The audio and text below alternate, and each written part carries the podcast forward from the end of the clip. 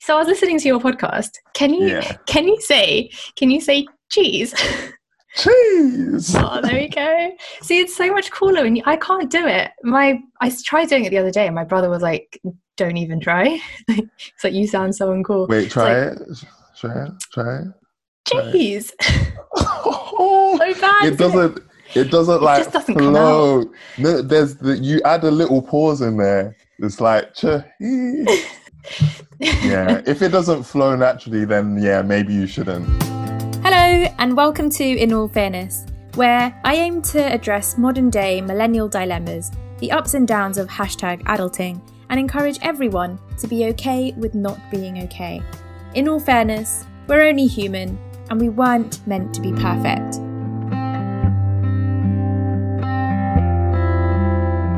Yeah. Do you want to just um, start off by introducing yourself?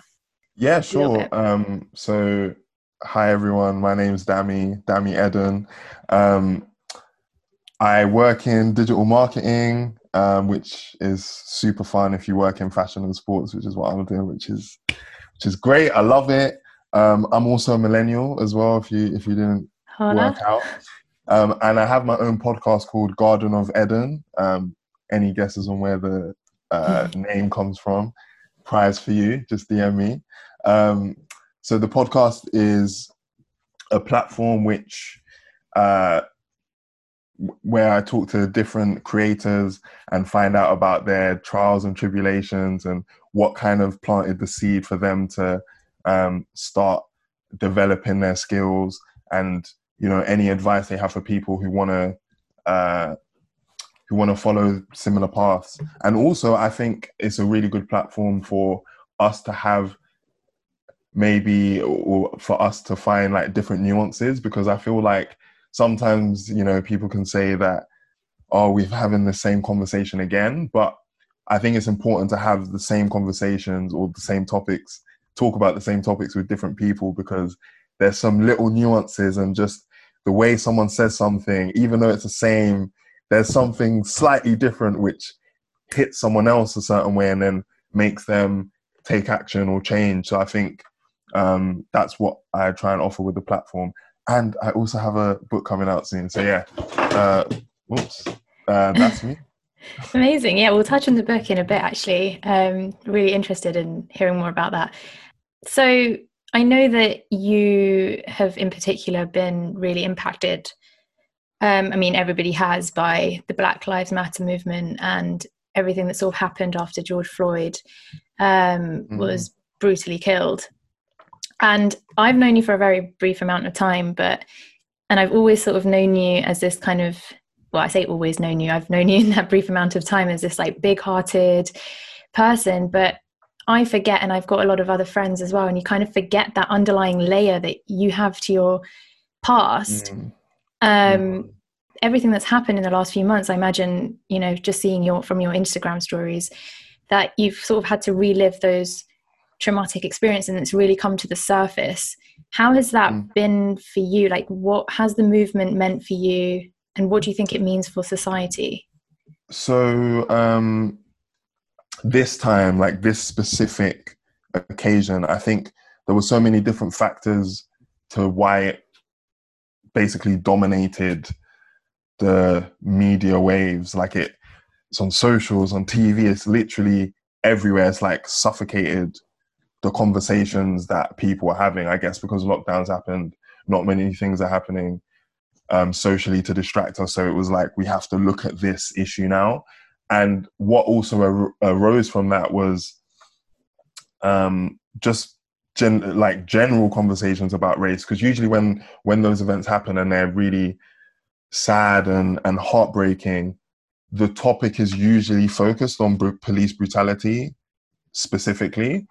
Whereas with this time, it was like there was a pouring of emotion and like the black community were mourning over things that they've had to to experience. And one of the things that really hit me was i started to see a lot of people posting about their experiences which i have experienced myself. So for example um, just a simple one which you you you it, it's it's crazy because in my head, a lot of these situations that I was seeing, I've kind of normalized. I've kind of accepted in some way, and and and just thought, oh yeah, you know, this is what I have to live through. So one of the examples is, you know, going to a, a shop or like a supermarket or clothing store or wherever and being followed by security happens pretty much every day for me. Um, obviously, being a black man as well, there's a there's a stigma of us being like threatening and dangerous and criminal. So I think that plays into why that situation happens. Even being accused of stealing when you know, like when you browse for items on the shelves, like mm. I don't know. For me, I'm a bit of a thrifty shopper, yeah. So I like to look at a few things, compare prices, and then be like, hmm, do I want that, or could I get something better there? Like that's that's the way I've been raised. Just you know, make your money really stretch. Um, so I, I like to look at things and be like, do I want this? and in doing that and in shopping that way, I've been accused of stealing numerous times. And just seeing some of those things and t- seeing people talk about them and they're really pained by it, it just, yeah, it really sent me to a, like, first a reflective place and then a place of real sadness that whoa we've normalized this stuff. And and what really strikes me more is people who maybe people who are non-black responding being like oh my god this is shocking. Wow. And their shock and their surprise at these situations being real shows just how bad it is right? Yeah. but we've normalized them. So it's true. It's almost like if you don't recognize that racism exists, it almost it highlights your own privilege in a way. So mm. like and it was and it was an awakening for me as well like to hear some of those stories and i sat there thinking well you know i've always had a bit of a positive or more of a positive experience and then discussing it with friends they were like well that's that just that just shows that you're you've got that privilege that for some reason or another you haven't had to deal with the effects of racism as much as other people have and and then that just that highlights those discrepancies and and it just i think you know touching on what you said about you know going into shops and stuff like that fear of just that fear of just being yourself i mean if anyone knows you, I mean, the, the, smile on your face is one of the biggest I've ever seen. You're just this big-hearted person. I don't, and it just it, it's oh. bizarre to me that people would, you know, it's just it's crazy to think that you know you have that fear growing up that just being yourself is going to put you a step back from someone else just because they look different i mean it's, it's good as well that kind of lockdown has perpetuated this the change and people have really been able to reflect on these issues and i, yeah. and I think as well um, it's it's kind of I think there's been a lot of ignorance to the existence of racism because it's not visceral as maybe people understand it to be. So I think there's also been that, like, usually when we have conversations about racism as a society, what I've noticed anyway is that it usually, people usually only tend to really think of it in visceral, like people calling someone the N word or saying, like, go back to a country or attacking someone because they're black or, or, these kind of things which you know there's still a problem here in the usa wherever else in europe like there's pockets of areas where this is something that you'll have to face and stand in front of. But because i think today the understanding is that if that's not happening then obviously racism is better and it doesn't exist and you know oh, you know, yeah, there's a few people that still perpetuate it, but it's not that bad. Yeah, yeah. Is is what a lot of people believe. But um I think once you once people have conversations with black people and ask them about their experiences, there's a lot of these incidences where you know like you can feel this projection being put onto you and the main reason is because of the color of your skin. So things like the the shop example is is one which, you know, when I talk to my white friends about or people who are non-black um, about that experience, it's shocking. And you know, the only difference is the appearance of skin. Like we'll even talk, even even comparing to like some of my white friends who wear hoodies and wear maybe clothes that may be associated with some kind of persona will still not have that. So that Yeah. just highlights how I'm being like how me and other black people are being stereotyped. And I think understanding that the visceral forms of racism aren't there, yet if the mindsets are there, then they okay, maybe those people understand, okay, I can't just like go around saying some mad shit or um, do something a bit crazy, but it might manifest in how they treat someone when they're maybe serving them at, uh, in a shop or job interviews or um, I don't know when certain neighbors move in, how they Mm. how they ostracize them or make them feel unwelcome because they don't want them to live next door to them. Just and and loads of different other examples. Um, I think that's the understanding that is the most important thing to come out of this wave. That the subtle forms of racism are still well and truly alive, and we feel it. And it's not it's not nice. It's not nice. I think it's the idea that I think the UK we we kind of hold this superiority over the US like we're in this denial that racism doesn't exist here it's it's Mm. bad just because we've got we haven't got armed police officers we've you know we've got a long standing history of colonialism and, and, and the empire and Mm. there's a lot of systemic racism here like and like you you touched on the it's the idea of these learnt prejudice like learnt prejudices you know if you've grown up if i've grown up always seeing a black man getting stopped or always getting a like seeing a black man getting um you know unfairly arrested that then you know creates it in, ingrains in your subconscious like this prejudice and then over time Mm. you know it becomes an unlearned racism and i think that's what hopefully this movement is trying to unpick is like we need to unlearn all of those things that have been in, ingrained into our subconscious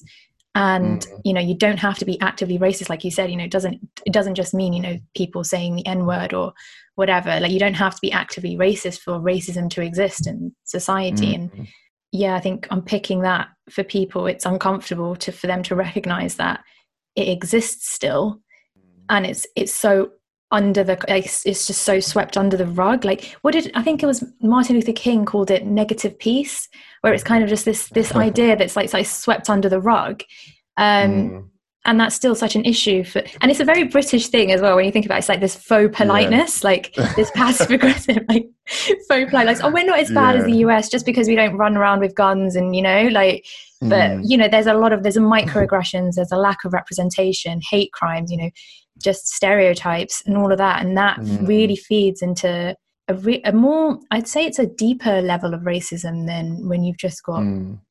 the brutality that, that you see in the us Yeah, and and I think the the important thing to to realize from that is from from from those subtle forms is the, these mindsets and these ideas. So it, can start off with maybe you know, like you said, having the prejudices of certain people, and then you know making jokes about them, and then then seeing certain things that may. So you have these racist ideas and beliefs, and then you look for things to prove like uh, confirmation bias i think it's called Mm. right where you uh, you look out and think okay well this is happening.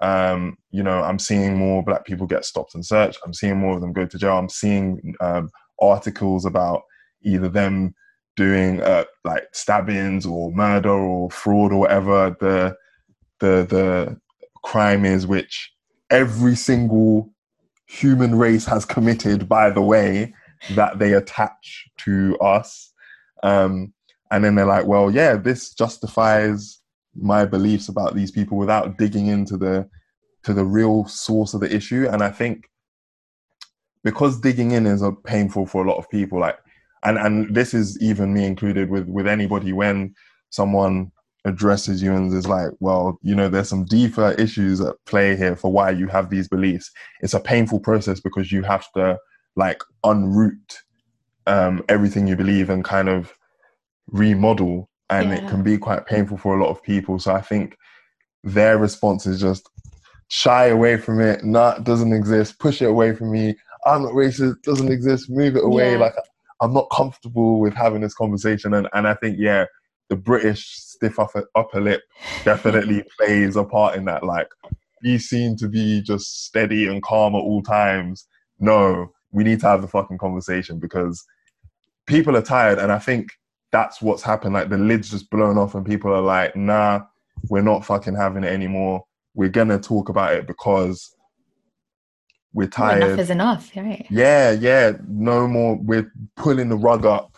Look at look what's under this rug now. Mm. You can't avoid it. We're here to talk about all the dirt that's been pushed under here. So um, Yeah. I think that's led to this um, the situation we're in now, which I Mm. think is pretty good actually. I think it's frustrating for everybody because on one hand, it's like you weren't speaking up before. Why are you speaking up now? I think the whole, you know, everybody, people who are getting a bit defensive, saying they've never been racist in their life, and like you said, are finding then are kind of getting that stiff upper lip, like because I've never been racist, it's not an issue. It's not something that I necessarily need to address myself. But I think the whole point is being anti-racist and not you know not being racist isn't enough you've got to be anti-racist and um, if you weren't doing something about it before if you weren't speaking up about it before if you weren't defending your colleagues you weren't defending your friends it's better late than never and if you feel that guilt from the past that of you not doing it then it's something that you've got to accept. I think i think people need to realize that we've got to sit with the guilt. Like all of us who haven't done our bit me included we've got to sit with that guilt that we weren't doing enough before. But onwards and upwards from here we can do what we can with you know the resources that are available. There's so much there's so much out there now. Like you know educate yourselves listen read and yeah just sit with that uncomfortable feeling but know that change will happen as a result. And we can't get defensive you know it's only human to have made those mistakes in the past but i think there's also this there's there's a sense of a lot of people gaslighting as well. Um, and i think that is more that comes out of a place of being defensive because they they don't understand.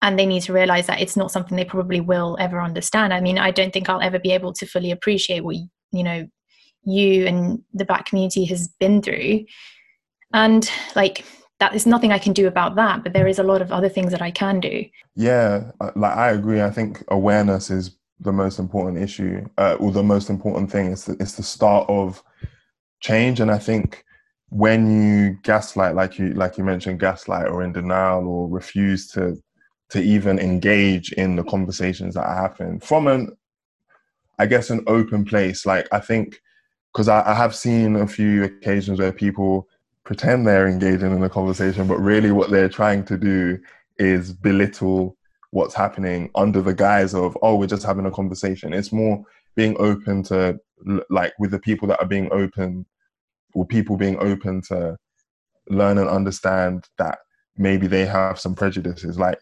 i am aware that even myself as a black man have prejudices about black people and but the thing is because i'm aware of it i can I can respond appropriately. So I feel it and I'm like, oh shit, it's that thing. And you know what? It's that's really sad that I even know that I have them in my own head. But because I'm aware of it and I'm super aware of it, um, I can then change my approach to that thought and be like, oh no, I'm doing that thing. Okay. Yeah, this this response that I had isn't actually right. Let me address that. Um, so I think it's just the the awareness is really the most important thing. Open to being aware that you contribute to this, um, and I think it's like quite similar to like what's happened now is very similar to like um, like the Me Too movement in how it brought such mass awareness of things where like for me for for myself um, when that happened, I wasn't super aware of a lot of the issues that women face, for example. And that really kind of opened up my mind. And then I was able to see a little bit, have a bit more insight into some of the things. And obviously, I will never understand like a similar kind of situation. I'll never understand what it's like to be a woman, but it's allowed me to then have a few more of those conversations where then I can correct myself, or if I see certain behavior, I can like step in and and help to improve you know women's experiences of of life. And i think that is pretty much the the focus here. It's it's not to say oh you know black people need to be treated specially. And i think that's another thing that i've taken from the people that are gaslighting. It's almost the the energy i've seen from a lot of people is almost like they feel like they're not the most important thing or they they feel so entitled to be like the default you know i'm white this is my country i'm british. Why are we talking about those people? Like why are we focusing on them? Like you know why why are we not having the attention? All lives matter camp isn't it? Yeah or like yeah all lives matter or white lives matter too or whatever it mm. is. like the the entitlement is so woven into their being and they can't and and they think that this movement is to say no we need to just treat these people specially. Nah motherfuckers it's not that. It's about bringing us up to a level because our lives are being um uh we're at a disadvantage. So we're just saying listen let's focus on this area of society because at the moment because of something which if you break it down, is really trivial. The amount of melanin that's in my skin, which is contributed by the the places that my ancestors were born in, because it's bare sunny, they have melanin to protect their skin. Like something so trivial, and now all these behavioral characteristics, which I need to say exist in every human being. Every human being has the capacity to do things which are deemed as bad, evil, whatever, and good, um, philo- philanthropic, all the all these things that we associate with goodness, um, you know, taking care of community. All these values and traits and characteristics and behaviors lie in all of us, and I think the problem here is that we've associated a lot of the negative, at least in the Western world anyway, we've associated a lot of the negative behavioral characteristics with in this case skin color mm. which it's just it's just fucking stupid but yeah that that's like my little overview of, of that yeah. like gaslighting and everything but yeah yeah yeah i think it just comes back down to like no one was born racist but you know you just the, it's the learned prejudices and the the learned racism over time like it's kind of just what you, and in school like i you know they never touch on um you know the, the slave trade. They they like barely pick on any of any of that. So growing up you don't even really appreciate the impact that just the british colony had on mm. in slavery. But you, you always kind of associate it as something that happened in the us and even then like it's not touched on a great deal. Like we we barely study it so you know we can't really appreciate the the history the history yeah. that that your history uh britain's history and like white privilege is quite a controversial it's quite controversial because the whole premise or the concept isn't saying that because you're white means you're bad um, mm. and it's not say, it's not to say that because you're white your life is easy it's just saying that because of your skin tone, your life will not be harder. Yeah. We need to sort of understand the the system that has that they benefit from has actually come around from the oppression of a, a, large group of people and it's that that i think a lot of people need to start to understand like what is your what are your thoughts on how our history has kind of been narrated to us and that narrative how is it how it's been yeah twisted i yeah um that's a it's a really good point you brought up, and I think that in a big way it contributes to how people may view um, others and and in this particular case um, black people. And i think um, with the way I, and I, i'd be curious to hear like the experiences you've had of learning like school's version of black history.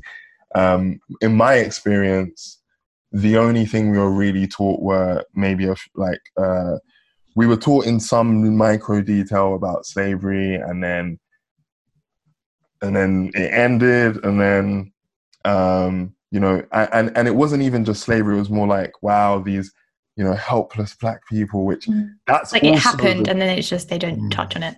Yeah, uh, but uh, uh, and also they touch on it, and it's the energy is almost like, oh, these helpless black people, slaves, and then wow, this um this white guy comes to rescue them, and then we freed them, and then everything was fine, and then suddenly the civil rights movement was happening in America. What? How did we fast forward here? And it it's almost like the, what happens from that situation is that you, as a kid, and especially if you're non-black, you might build this idea that oh wow, like the only representation of these people that I've seen in history is that they were pretty helpless and they were slaves and that like they're kind of lesser than and they like need help and there's something inherent about these people which is which makes them lesser than. And i think the context that needs to be provided okay colonization happened and i think it needs to be taught in its in its entirety. So yeah you can include i guess some of the things which people might label as benefits of colonization because you know mixing of cultures and, and things like that. Potentially you know you could touch on on on maybe the small benefits but you need to talk about it in its ta- in, in its entirety like the british the britain went around and raped pillaged murdered stole from many many many countries around the world and the premise behind it because i think this is another important thing like the way we learn about slavery like the, uh, the transatlantic slavery is like some people's rebuttal is, oh, you know, but you know, all these other traditions of slavery, like so here, like it's not just us. I think the most important thing to understand is the British, when they were doing this, were very clever in the way it was um, handled, and the, the message or the marketing of what they were doing around the world was that they had to make people um, think this was okay. And the way they did that was to create these stereotypes and negative um, prejudices around black people to then justify doing it to them. So I think that's the first thing we need to understand that that is the system we live in today. It's built off creating negative image, um, negative um, beliefs about people who look a certain way. That's how the system was built and that's why it, it was okay for things like the transatlantic slavery to happen and then even after that because this is the these are the little transitions that we didn't get where after that the most of the western european countries then colonized certain places of africa so it was almost like state managed slavery in a way where resources were be, still being sucked out of the country i mean um, i think the the main point though is the history needs to change but the reason why it hasn't is because I believe it's rigged to be mm. the way it is. Yeah, yeah. I think it, I think our school system, every, like the educational system, everything needs to sort of we need to address the ugly side as well as a positive side of British history. Mm. Um, and hopefully, this movement is it, it will spear that and it will challenge a lot of that I'm hoping like create that dialogue for change. Um, and yeah, I mean, now that lockdown's easing, I hope that it's not something that just becomes like a a moment again and kind of fizzles mm. out. And you know, people keep continuing to educate themselves. If school's not educating you, read up on it yourself. Like there's like so many books now. The book by Reni Eddo-Lodge, uh, why I no longer talk to white people about race. I haven't had a chance to read that yet, but I've heard that that's really insightful, gives you a little bit of a, an insight into the history of the slave trade. Um, and there's plenty, there's loads, there's lots of books right now that you can support, and and also actually just thinking about how you can support the movement. I was thinking about this the other day, and you know when you think about the media and the entertainment industry, they've kind of they've always been responsible for who they put in front of you as your main character, who represents that main character. But we now more than ever have this opportunity to to do that ourselves and to really curate what we see in front of us. You know who you follow on youtube who you follow on instagram what you know things you watch on netflix you know you can very much create that for yourself and you can you can run with what you are given and you know choose to support the black businesses mm. the black owner the black um, uh, youtubers and content creators. And i think a lot of people are starting to do that now um, and that is one way that we can all start to support the representation or the lack of representation and, and move that forward mm. So that concludes part one of the episode with Dami. I hope that you found the episode interesting and gained a bit of insight into the subtle forms of racism that still exist in the UK and how we can address the guilt that we've all probably felt in the last few months and accept it as a tool for growth. Stay tuned for part two, which will be coming out next Monday. And thank you so much for listening. Bye.